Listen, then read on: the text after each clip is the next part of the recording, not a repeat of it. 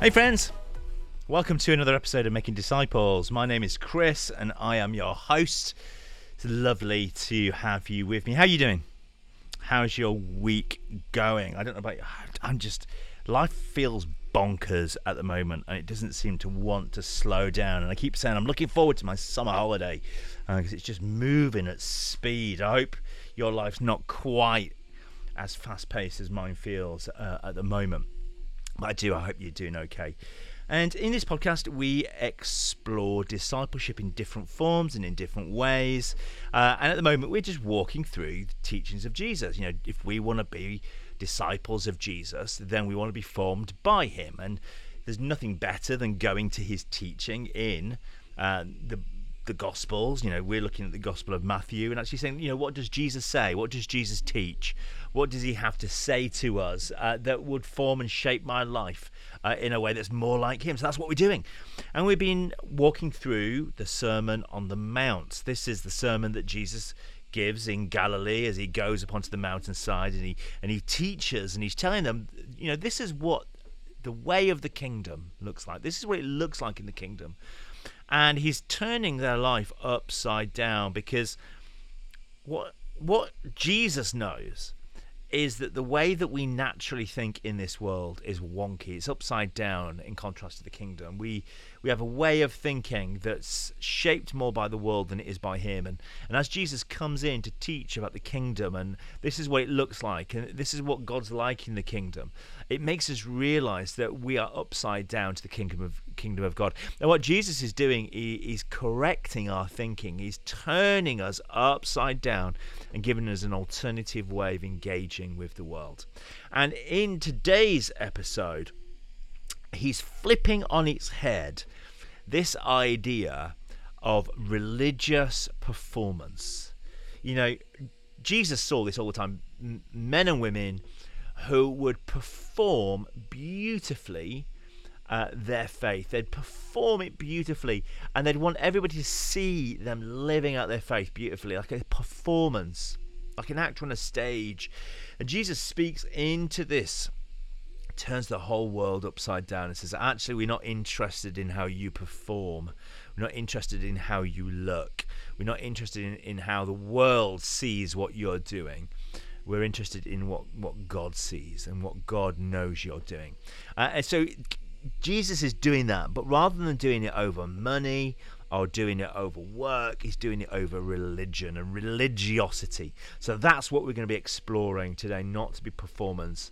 Uh, on stages. And it's mega simple. We're just going to look at three verses, and I was very tempted just to skip this bit because it's it's just such a small passage. It's like, what's the meat here for us to dive into? There's so little in it. Um, but I think there's enough here for us to actually know we really do need to want to look at these three verses and ask the question Am I a religious performer? So let's dive in. Uh, welcome. If you've not been to the Way Making Disciples podcast before, love you to give it a like, give it a share, tell somebody about this the uh, this podcast. Um, the only way that people hear about them is through word of mouth, and would love you to to multiply the number of listeners we get through word of mouth. So let's jump in. Let's jump in with Matthew chapter 6, verses 16 to 18.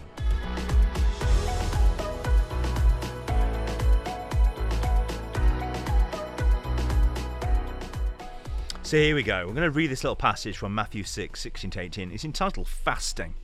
Uh, but as you'll see as we look at this, it, Jesus is using fasting as the illustration of a deeper uh, issue that we may experience in the church today, and they certainly experienced 2,000 years ago.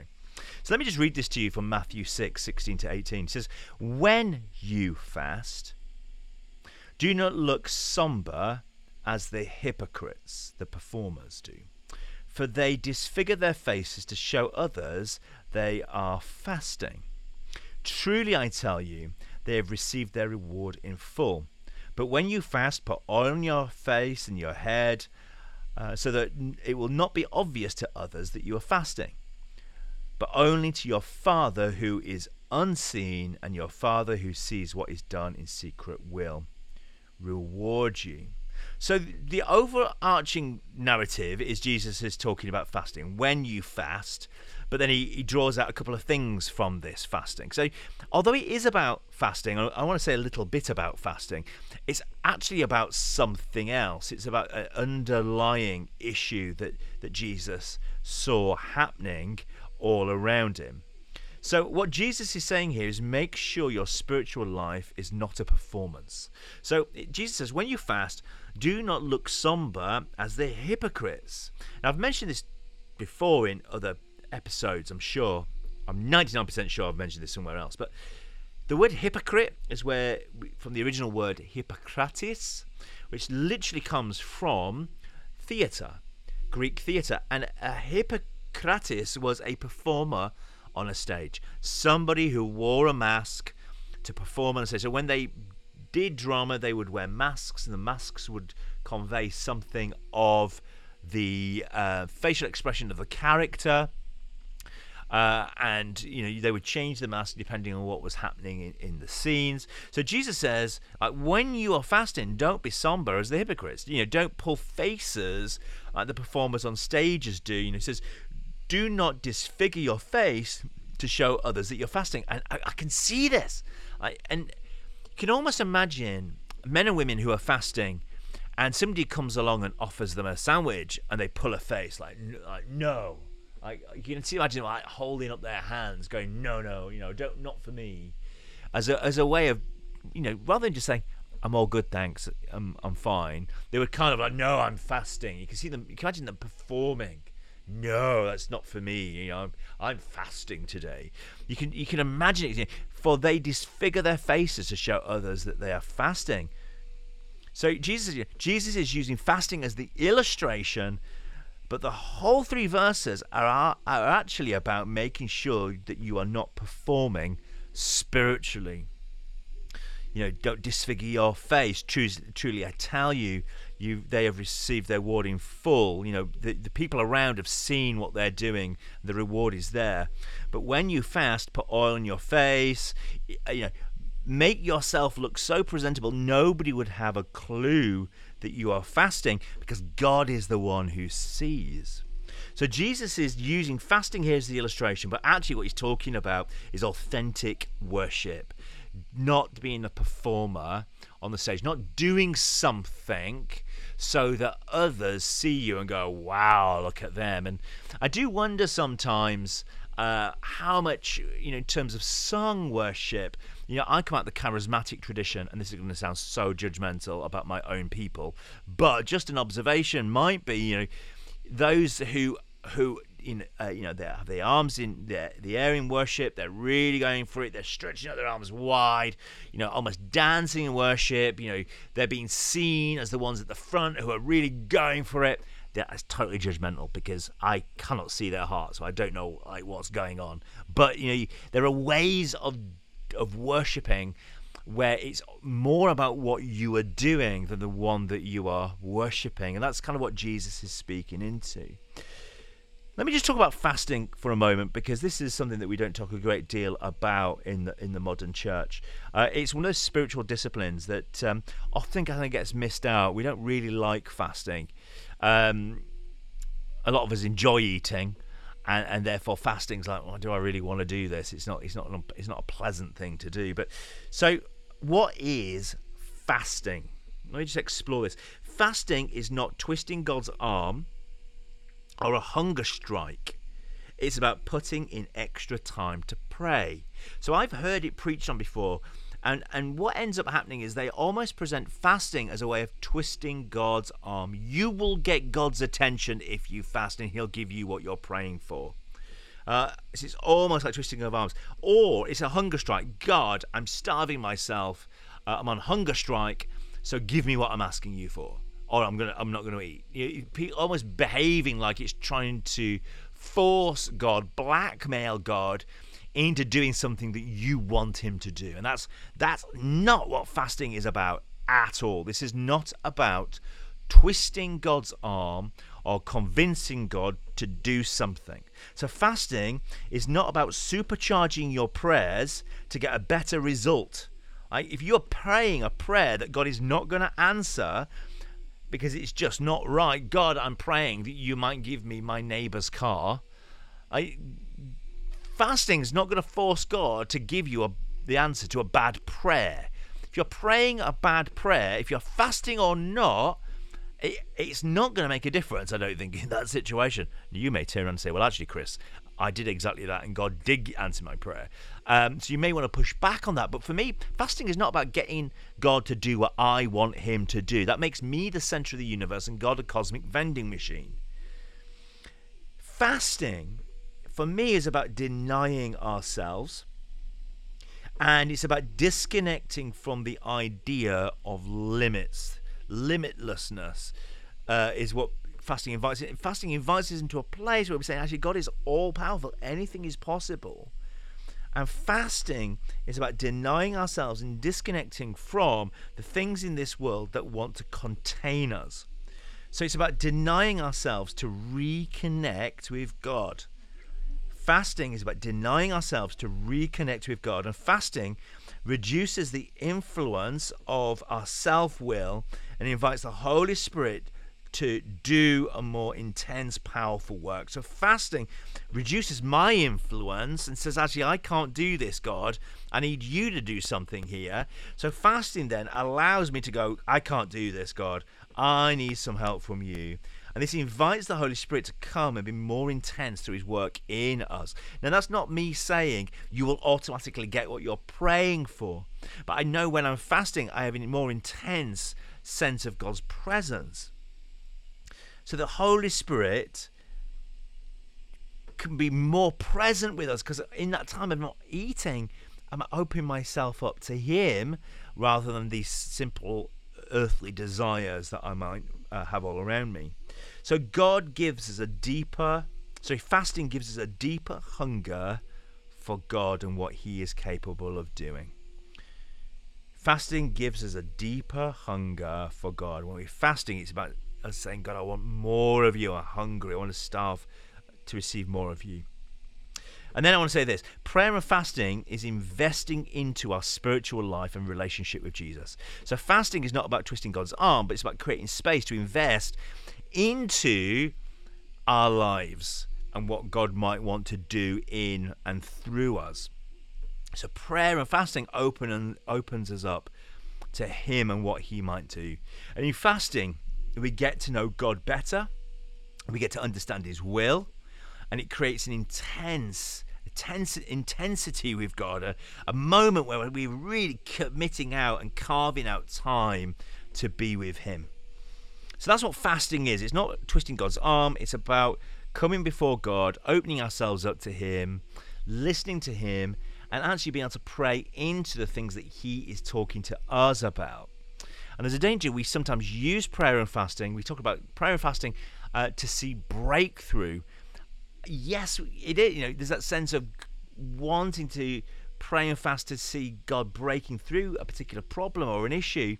But actually, what we do is when we do prayer and fasting, we're actually opening ourselves up to what He is doing and seeing what he's doing and actually saying lord can i can i work with you?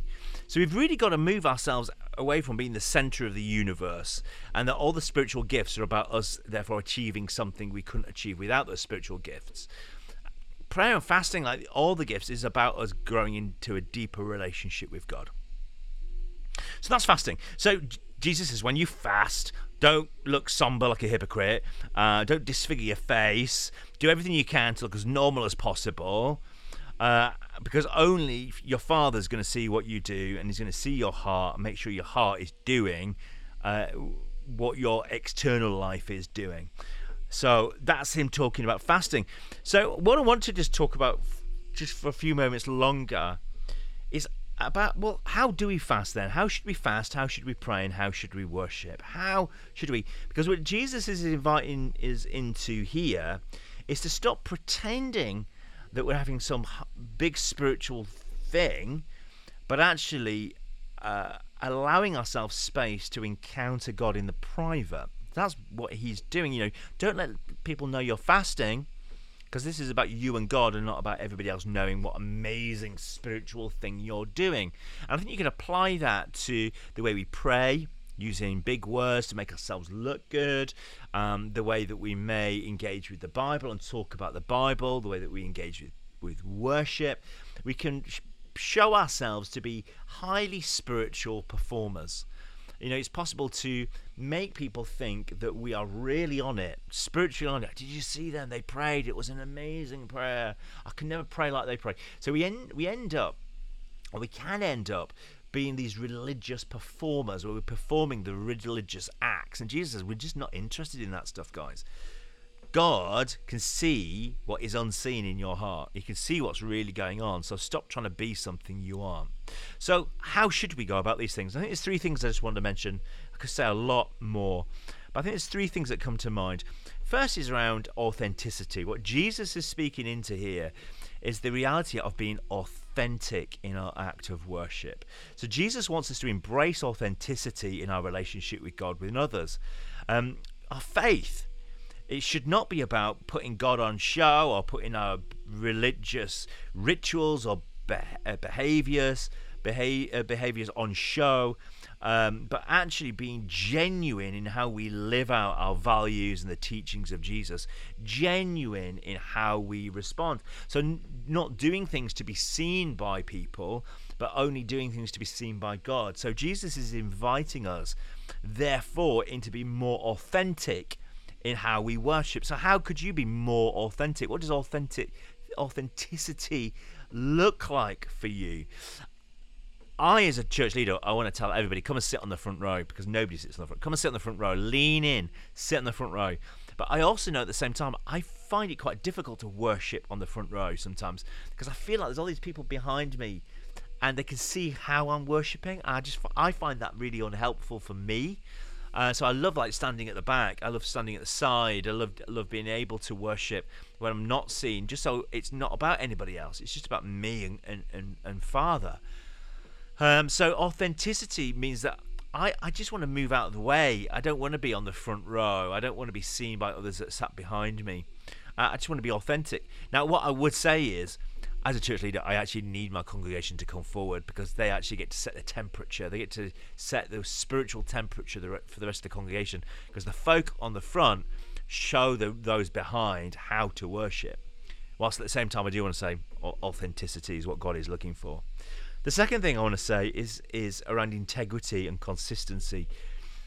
We need to live lives of integrity and consistency we need to align our actions and our behaviors, our beliefs and our values, both both in private and in public. We need to be the same people between the two. So we need to have integrity in the public and integrity in the private. We need to be consistent between what's happening in public and what's happening in private.